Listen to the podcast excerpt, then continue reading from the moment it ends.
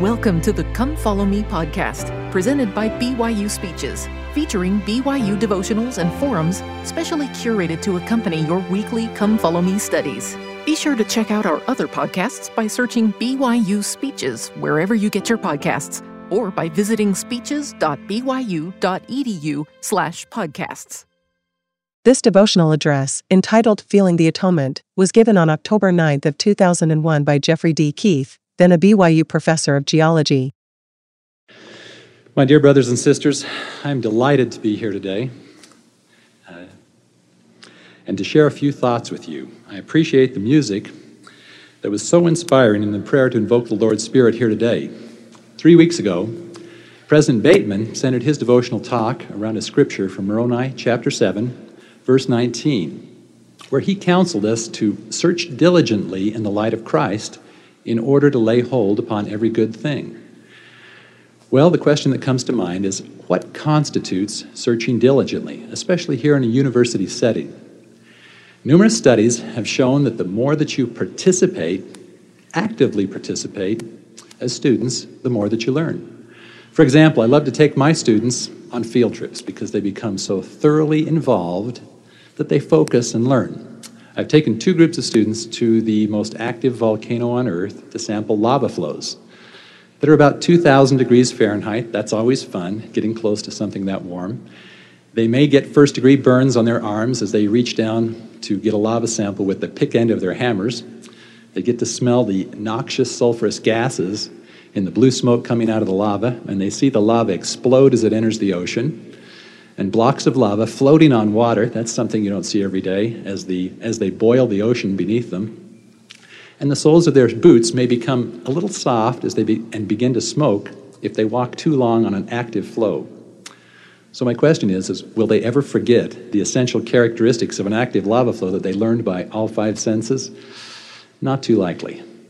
Any type of learning that requires your full, undivided attention and complete strenuous effort is going to be very effective.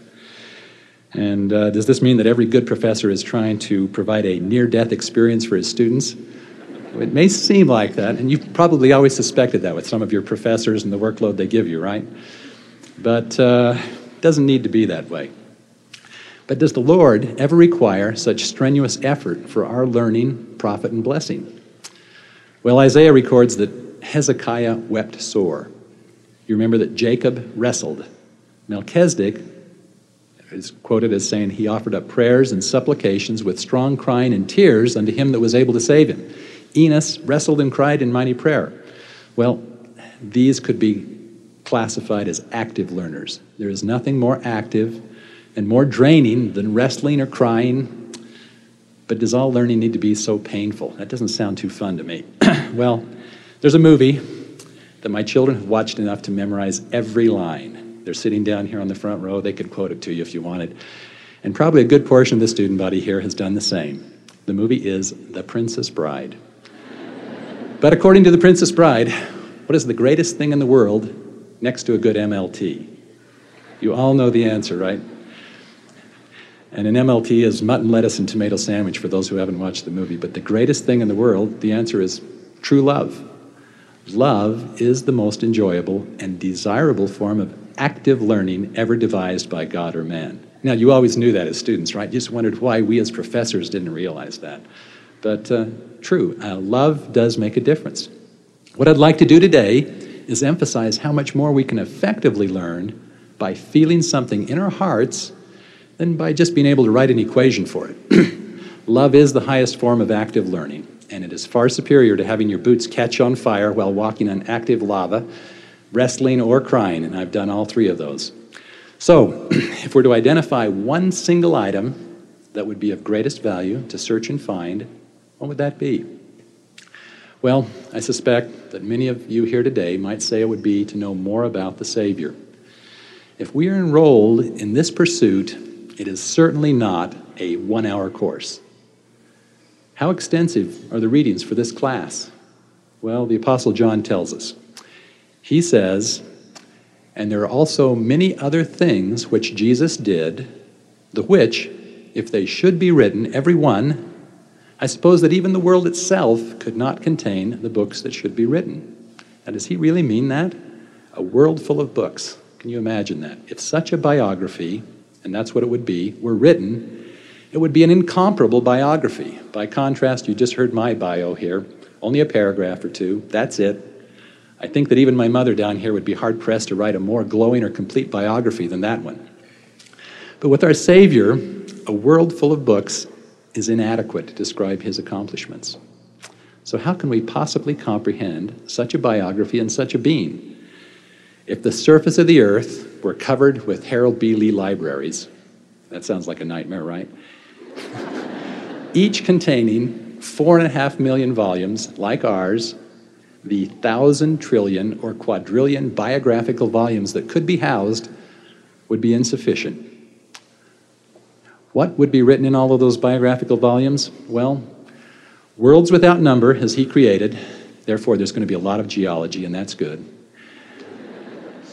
But uh, that part may not be the most important part of the library. Perhaps the greatest work among his endless works is the infinite atonement. After all, what is his work and his glory? Whom does he agonize over? And for whom has he suffered? Yes, as Elder Maxwell has often noted, he is in the details of our lives. He has experienced our every aching grief, and most importantly, paid a price we cannot fathom for our personal sins. So each of us has a unique place in his biography. Well, is this biography simply hypothetical? Well, maybe John was just making uh, a comparison. Perhaps not, because we are told that all things are written by the Father, as it says in 3rd Nephi. Now, this infinite biography is not just a tragedy. He is equally well acquainted with our accomplishments, because, as John also records, He's the vine and we are the branches. All of the good, nourishing influence that comes into our lives comes through Him. For without Him, we could do nothing. For in him we live and move and have our being, for we are also his offspring. So you see, the most complete biography of each of our lives, both the growth and the cutting back, is really contained in his. And thanks be to God that this is the case. But the question remains how can we possibly know all that is written in those quadrillion plus volumes? So even if we search diligently, for they are they which testify of him, search the scriptures diligently, our knowledge of him may still be trivial when compared to his endless works and his endless words. But as we search diligently, the Lord can help to close the gap in the vital areas. And here's the key, I believe that our minds can't comprehend some things, but our hearts can. There is so much that the Lord can reveal to our hearts, and it's this knowledge that is revealed directly to our hearts as well as our minds that's so vital. And it's by the power of His Spirit that He wants to write it in every one of our hearts. For example, you remember He revealed to Nephi with a vision of the tree of life that we can know and feel the love that He has for His children. If we just, if we just know it but don't feel it, we are really missing the boat because, hey, this is the fruit that is most desirable above all other fruits. And it's shed into the hearts of His children. Then, if it grows in our hearts, we become saints, or in other words, his sons and daughters. For example, here's an example. There are some biographies of saints that we cannot hear recounted without feeling the love of the Savior for them as well as for us.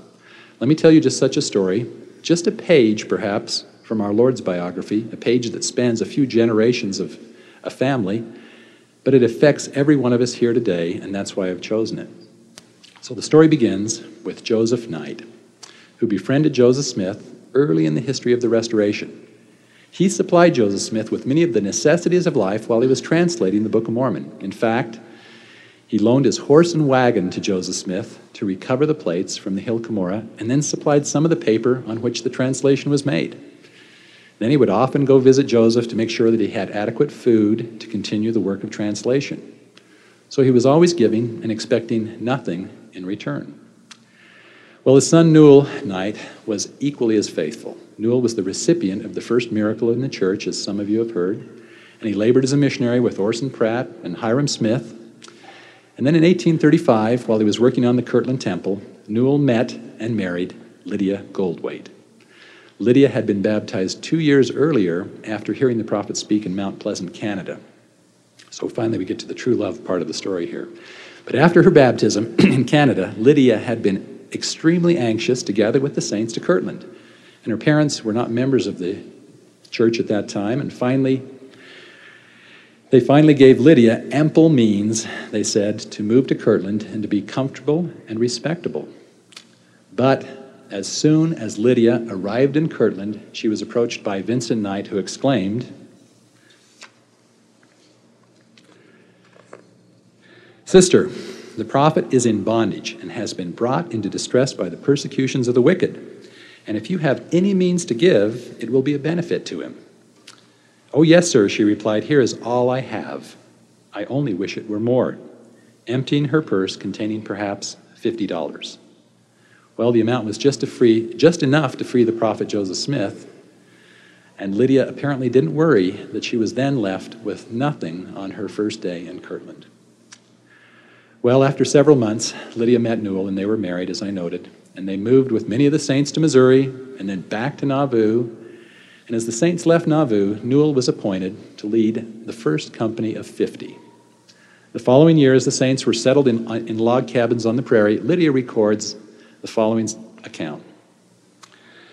On Monday morning, January 4th, 1847, Newell, whose health had been failing, said, Lydia, I believe I shall go to rest this winter.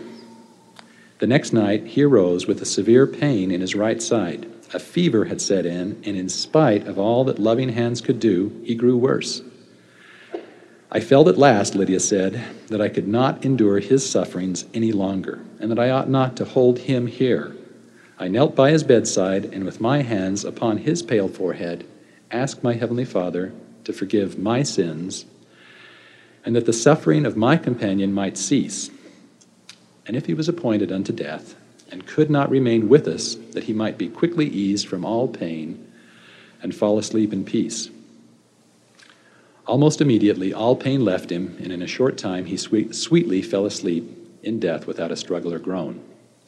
Well, Lydia was now left alone to care for seven children, with an eighth being born a few months later. Her grandson William records that Lydia's heart cried out many times in sorrow, for her burden seemed more than she could bear. Lydia could not then go west with the first company of saints. And then later that year, President Brigham Young asked Lydia to give her three yoke of oxen and her two wagons to another family who could go west and who could take care of themselves when they got there. So she gave up her wagons and her oxen and stayed in winter quarters or nearby settlements for three years until the summer of 1850. She then rented a yoke of oxen for $60 to move her family west and spent the next two years in Salt Lake Valley working to repay that $60 debt. Well, Lydia was always, always remained faithful, even after all of these troubles. But one of her sons, Jesse, not only grew up inactive in the church, but would argue against the church with his mother. William Knight, Jesse's son, records that on his grandmother's last visit to the Knight home before her death, her father Jesse said, Mom, how is it you are not preaching to me as you usually do? She answered, Jesse, I've prayed in the temple for my children many times, and on one occasion, the Lord made it known to me that I was not to worry about you anymore, that you would one day understand for yourself. Well, Jesse said, Mother, I know that you must be mistaken, for I'm further from the church now than I have ever been. She replied, I don't care what you say. I know one day you're going to see the gospel for yourself, and I never intend to argue again with you about religion. Just like a mother and son relationship, isn't it? Well, Jesse's mother then returned to St. George and her temple work. On the day that she completed the temple work for the last family name that she had, she went to bed and quietly passed away to go meet Newell and that God who gave her life. Well, a few years later, Jesse's family was afflicted with sickness. His youngest child was about two years old. If any of you have had a two year old, you know how cute they are. Uh, they're incredible. I told all my kids they were never cuter than when they were two year olds, but what can you say? They, grew, they, they do grow up whether you want them to or not. And she was the first to become sick. William stated that she was the idol of the family. Everybody loved her. And when the doctors declared that there was nothing that more that could be done to save her, it was a terrible blow. Jesse's wife insisted that they call the elders at that time to administer to the child. However, Jesse stated, No, it'd be hypocritical now that the doctors have given her up for me to resort such a, to such a thing.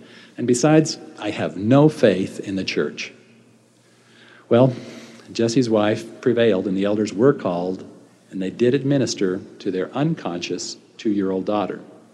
And as soon as they finished, she immediately regained consciousness, sat up, noticed the flowers in the windows, and Jesse's son William noted that from that very moment, his father's life was changed.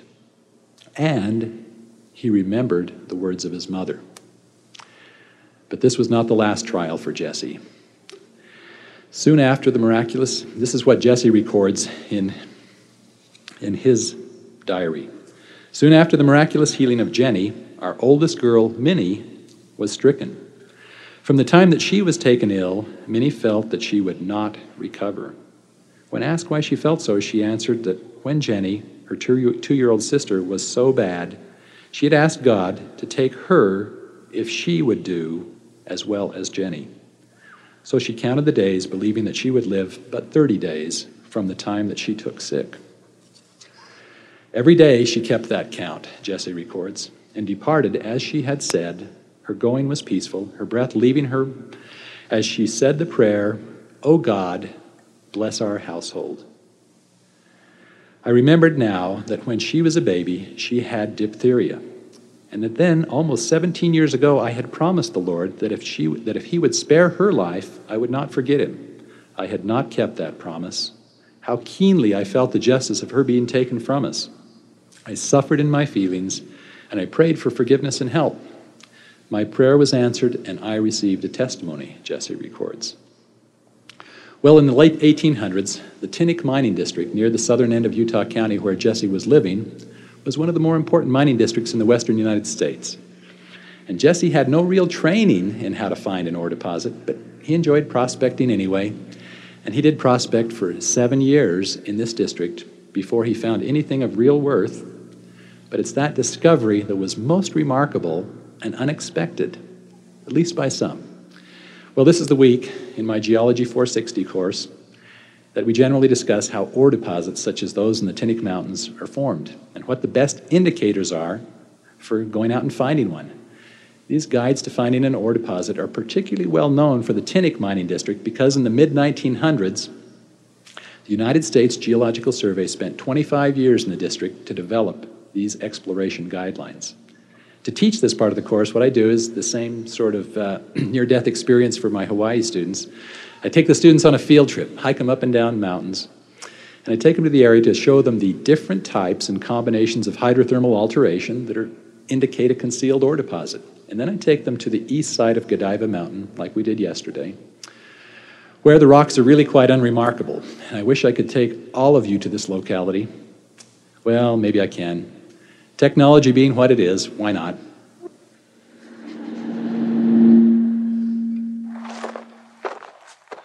So here we are in the southern part of Utah County on the east side of Godiva Mountain on our field trip.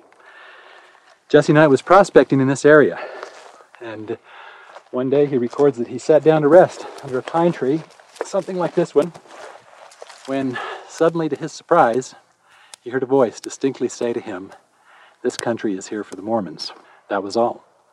But he assumed that was a good indication regarding his prospecting in this area. Eventually, he invited whom he considered an expert miner, Jared Roundy, to come over and evaluate his claim. While Jared was over here, he showed him the rocks and asked him if he would like to participate and be a partner in the claim. Jared Roundy replied that I want no part of a darned old humbug like this. Jesse was not deterred, and he staked his claim that day on this spot called it the Humbug Claim. Jesse eventually began driving a tunnel right over here to look for ore. These are the piles of waste rock from the Humbug tunnels, and initially that's all there was just waste rock. There was no ore to justify all his effort. In fact, there were no other productive mines on this side of the mountain. But he was confident that ore would be found, so he hired the two very best miners from the adjacent Tintic district and talked his son William into coming to work for him as well. Those three worked in eight hour shifts, and Jesse's job was to wheel the broken rock out of the tunnel in a wheelbarrow. Driving a tunnel using just a single jack hammer and a wheelbarrow is extremely slow and difficult work. The four of them continued this work day after day for almost two months, finding nothing except this extremely boring and unremarkable limestone.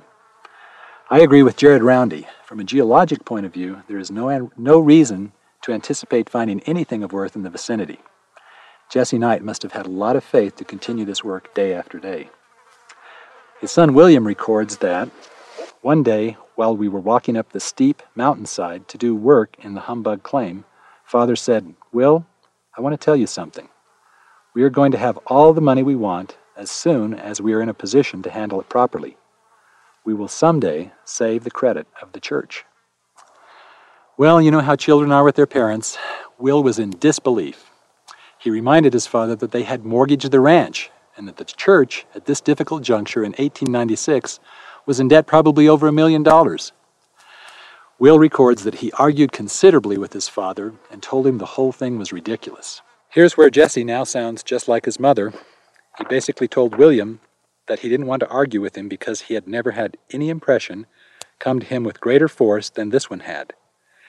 He finished by stating that, quote, All I want you to do is remember what I am saying, unquote.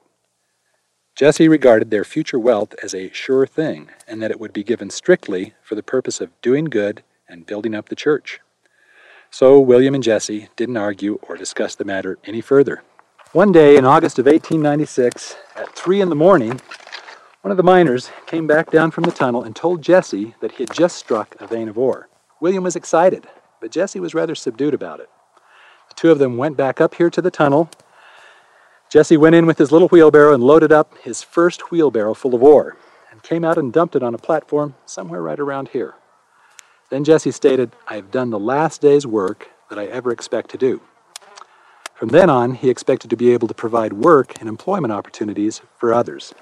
Before we finish up our field trip here today, let me show you what the ore may have looked like. It may have looked something like this and consisted of lead sulfide or lead carbonate. The real value of the ore, though, was in gold and silver. Each ton of ore, like this, contained 175 ounces of silver and 3.8 ounces of gold. Very rich ore. So, in other words, for every small pile of rock about this size, there was the equivalent of 175 ounces of silver. Very impressive, considering this was supposed to be a humbug of a claim.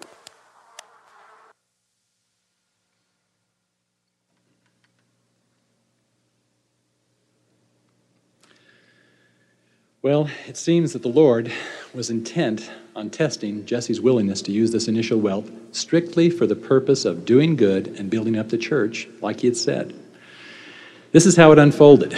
By the time that October conference had arrived, Jesse had only made one shipment of ore. It was very rich ore and may have been worth about $11,000, similar to what his second shipment was that he sent late in October. But at this time, Jesse was living in Provo, so his children could attend BYU. And at the end of the semi annual general conference, his bishop and all other bishops and stake presidencies were invited to a special priesthood meeting. And near the end of that meeting, President Woodruff made a special plea to the bishops for them to visit with anyone in their wards who might be able to loan the church money for a short period of time. He explained to them that the church was in very difficult financial circumstances because the federal government had confiscated much church property. He said that, quote, there were some very pressing demands on the church, unquote, and that the credit of the church was at stake. Well, Jesse's bishop, who was at that meeting, thought nothing more about it until he was returning home from the Provo Tabernacle several weeks later. And when he was a short distance from his home, he said that he clearly heard an audible voice say, Jesse Knight will loan the church $10,000. That was all. But then he clearly remembered what President Woodruff had asked of the bishops. He immediately went to the house of Jesse Knight and began to relate what President Woodruff had told them about the church's financial difficulties. And Jesse Knight interrupted him, interrupted him at that point and said that he would loan the church $10,000 and that he would have that check ready by the following morning. Well, now, how much money did Jesse Knight really have on hand at that time? He'd probably just received one or two payments of around $11,000, probably paid his tithing. What would be left? Well, Jesse had no way of knowing whether his newly found ore body might end as suddenly as it had appeared. But regardless, he was willing to do what his mother had done before him when she emptied her purse to free the prophet Joseph Smith, or when she gave her three yoke of oxen and two wagons to another family at the request of Brigham Young. Well, Jesse followed through, wrote the check with no hesitation. His bishop, Joseph Keeler, who took the check to Salt Lake the following morning, noted that when President Woodruff received the sealed envelope from Jesse, that it appeared to me that a great weight was lifted off his mind, he records. And then President Woodruff wrote Jesse Knight a letter stating that he had saved the credit of the church, and his letter concluded with this benediction I feel very thankful to you and feel with every sentiment of my heart to say, God bless you and prosper you. Well, Jesse was blessed and prospered from that day on. This was the first of a number of discoveries that he made on that east side of the mountain. The ore turned out to be nearly continuous underground for a distance of two miles. Jesse's mines then eventually netted $10 million. At the turn of the century, that was a fair amount of money. Here we are now, 105 years later, after that October conference, when the church was in such dire need, and Jesse Knight was an avenue for pouring out the needed blessing. The church has prospered, the saints have prospered, and I'm sure that most of you know that much of the campus is constructed on land that Jesse Knight and his family donated 540 acres of land here. And four of the first eight buildings were built largely from their donations as well. So the question is why did all of this happen? Why did the Lord choose Jesse Knight and not somebody else to save the credit of the church? And also to financially save this university. Do you think it was Jesse's own sincere repentance and change of heart and his remarkable unselfishness? Or was it his mother's frequent prayers in the temple Maybe it was his oldest daughter's unselfish sacrifice and parting benediction when she said, Oh God, bless our household. Or was it his mother's unselfishness when she emptied her purse on the table in Kirtland to free the prophet, or when she gave her three yoke of oxen and two wagons to another family to go west, while she stayed in winter quarters three more years? Would the Lord look all the way back upon his grandfather's support of the prophet during translation of the Book of Mormon and then bless Jesse in return and bless us? Do blessings carry forward that far? Or was it just all of them multiplied together? Well, Moses has the answer. Know therefore that the Lord thy God, he is God, the faithful God, which keepeth covenant and mercy with them that love him and keep his commandments to a thousand generations. Well, as, as impressive as material blessings are that we sometimes focus on in this story, they are not the critical part of the story. Do you think that Lydia ever once prayed in the temple that her wayward son Jesse would become fabulously wealthy? Of course not. The real story is the mother's relentless prayers were answered, her son repented, and the angels rejoiced. Did Lydia need to wait patiently on the Lord? Well, absolutely. Jesse did not repent in her lifetime. But as with earlier saints, she received this promise that her prayers had entered the ears of the Lord, and he confirmed to her in the temple that they would be granted. But to Lydia and to us, the Lord promises this concerning our heartfelt prayers. Therefore, he giveth you this promise unto you, giveth this promise unto you, with an immutable covenant that they shall be fulfilled, and all things wherewith you have been afflicted shall work together for your good and to my name's glory, saith the Lord. So, how much of this story is written in the biography of the Lord? When Lydia prayed by the bedside of her husband to forgive all her sins and pleaded that her companion's suffering might cease, did the Lord know the depth of her anguish at that moment? When she went on without her husband, but with seven small children to winter quarters, could he really understand that? When her heart cried out many times in sorrow, for her burden seemed more than she could bear, did he fathom it? Well, as Isaiah testifies, Surely he hath borne her griefs and carried her sorrows. Can you see that there would be these details and multitudes more about each of our lives written in his biography because he has borne them? Consequently, as we reflect upon the lives of the saints, we can begin to feel the awesome power of the atonement. That's the one point I want to make. Can you mentally fathom a biography that's more than a thousand trillion volumes in length? Not likely. But by feeling, by feeling, we come to understand the atonement better than by just having a mastery of all the facts. Perhaps that's why the fruit of the tree of life is shed into our hearts, because in our hearts we can feel and understand His love. Well, is there an upper or lower limit to what our hearts can comprehend and feel? Moses records that Enoch's heart swelled wide as eternity, and all eternity shook on a less grand scale, when we even detect these subtle swelling motions, we know that they are real and most precious and sweet above all that is sweet.